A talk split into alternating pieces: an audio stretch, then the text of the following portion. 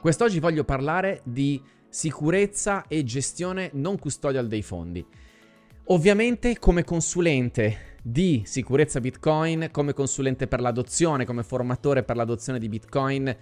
Invito tutti a scegliere la modalità non custodial, quindi la gestione autonoma dei propri fondi, la detenzione di un seed, la gestione di un seed, seguendo le best practice, quindi le migliori pratiche del settore, cercando di non fare tanto di testa propria, ma cercando di seguire delle regole che sappiamo essere solide e funzionali. Il problema però è che mi eh, confronto quotidianamente con persone che pur essendo interessate a Bitcoin e che inevitabilmente sono spesso interessate a Bitcoin anche per l'aspetto di potenziale guadagno, ma d'altronde tutti quanti almeno in parte lo siamo, anche se molti dicono il contrario. Insomma, mi trovo spesso a parlare con delle persone che hanno eh, difficoltà spesso a ricordare la loro normale password, magari di un account iCloud piuttosto che della loro casella di posta elettronica. E questo se mi ascolti e sei magari un po' nerd, se sei magari un addetto del settore, se lavori in questo mondo, se conosci e usi da tempo Bitcoin, ti stupirà o magari potresti deridere queste persone, ti sembrerà assurdo, strano semplicemente che non si ricordino la password, ma sono sicuro che se hai a che fare con persone vicino a te che magari non sono di questo settore, che non vengono dal mondo dell'informatica, che magari non sono super esperte di Bitcoin e che quindi non si sono avventurati in questo mondo, sai che molti di loro, a volte la tua fidanzata, magari o il tuo fidanzato, potrebbero essere classiche persone che non ricordano le loro password, che finiscono per scriverle magari su un block notice lì vicino alla scrivania o addirittura ad appendere con i post-it al loro monitor. Beh, faccio questo esempio perché purtroppo quando ci si confronta veramente nel quotidiano, non tanto con i bitcoiner di lungo corso, che ovviamente questi problemi non ce l'hanno più o non ce l'hanno mai avuti magari, ma con persone normali, il solo conoscere, dopo tanti anni, diciamo, in cui se ne ha bisogno, il solo conoscere la propria password a volte rappresenta un problema. Ci sono persone che chiudono e riaprono caselle email come cambiano paio di scarpe perché hanno problemi con l'autenticazione. Ci sono persone che semplicemente decidono di non avere tempo o voglia di dedicarsi a questo settore. Quindi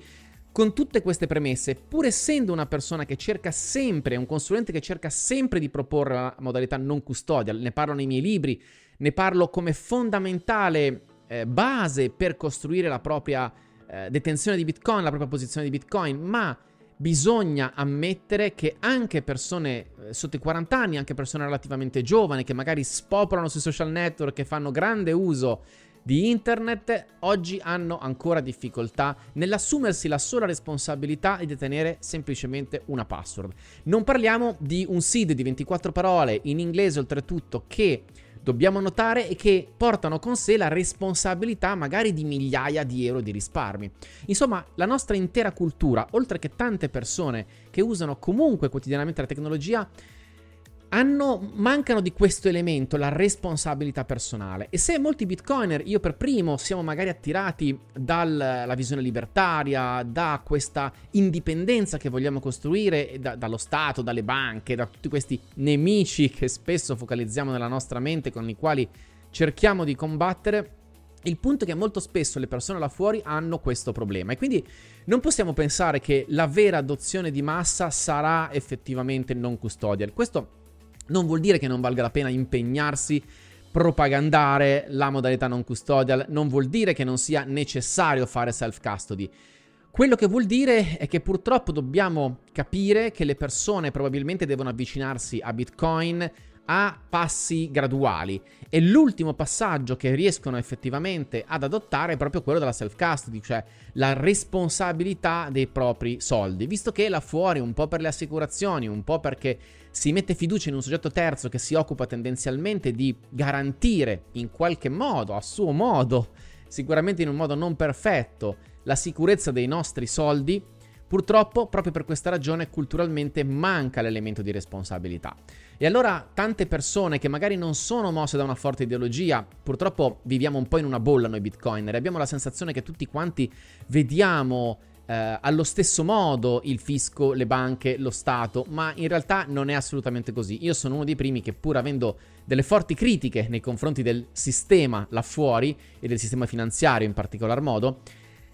non guardo al nemico, ma cerco di costruire qualcosa di positivo senza necessariamente essere lì costantemente nella critica, nella discussione contro questo potenziale nemico. Ecco, ho scoperto con gli anni, con quasi 20 anni di lavoro su me stesso e di sviluppo personale, che tendenzialmente avercela con un nemico non funziona molto. Funziona molto di più dedicare le proprie risorse, la propria energia verso un obiettivo positivo, verso un lavoro attivo, verso una meta e non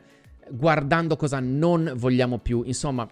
dico questo perché molto spesso tante persone che non hanno questa forte leva verso la libertà, eh, verso l'ideologia che sta dietro Bitcoin,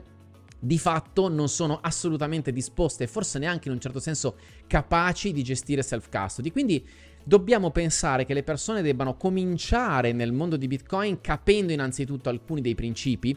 cercando di semplificare loro il processo e non stupendoci se molti iniziano nella maniera custodial, quindi avendo comunque soggetti intermediari. Cerchiamo di fare il possibile per portare un messaggio chiaro, ma cerchiamo di essere anche tolleranti nei confronti di coloro che hanno bisogno di entrare in questo settore passo passo e che lo faranno molto probabilmente soprattutto se l'adozione sarà via via più rapida nel tempo attraverso modalità custodial. Speriamo che ci siano comunque soggetti nel tempo che siano assicurati, che possano offrire delle garanzie, non perché sia quello che io personalmente auspico, immagino che continuerò a tenere i miei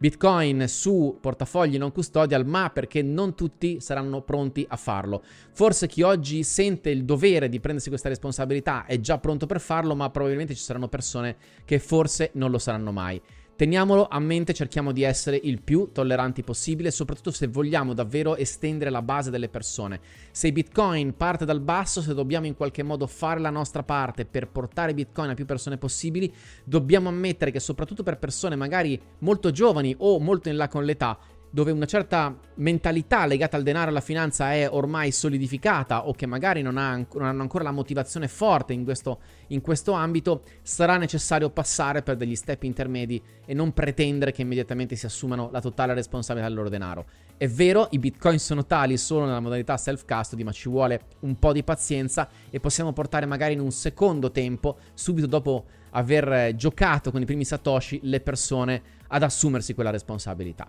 Se questo è un video che in qualche modo ti ha fatto arrabbiare o ha toccato certe corde, beh, riflettiamoci su perché davvero se vogliamo che aumenti la base sulla quale costruire abbiamo tutti bisogno di lavorare perché molte più persone arrivino gradualmente all'adozione di Bitcoin. Un caro saluto da Marco Cattano di Sicurezza Bitcoin. A presto.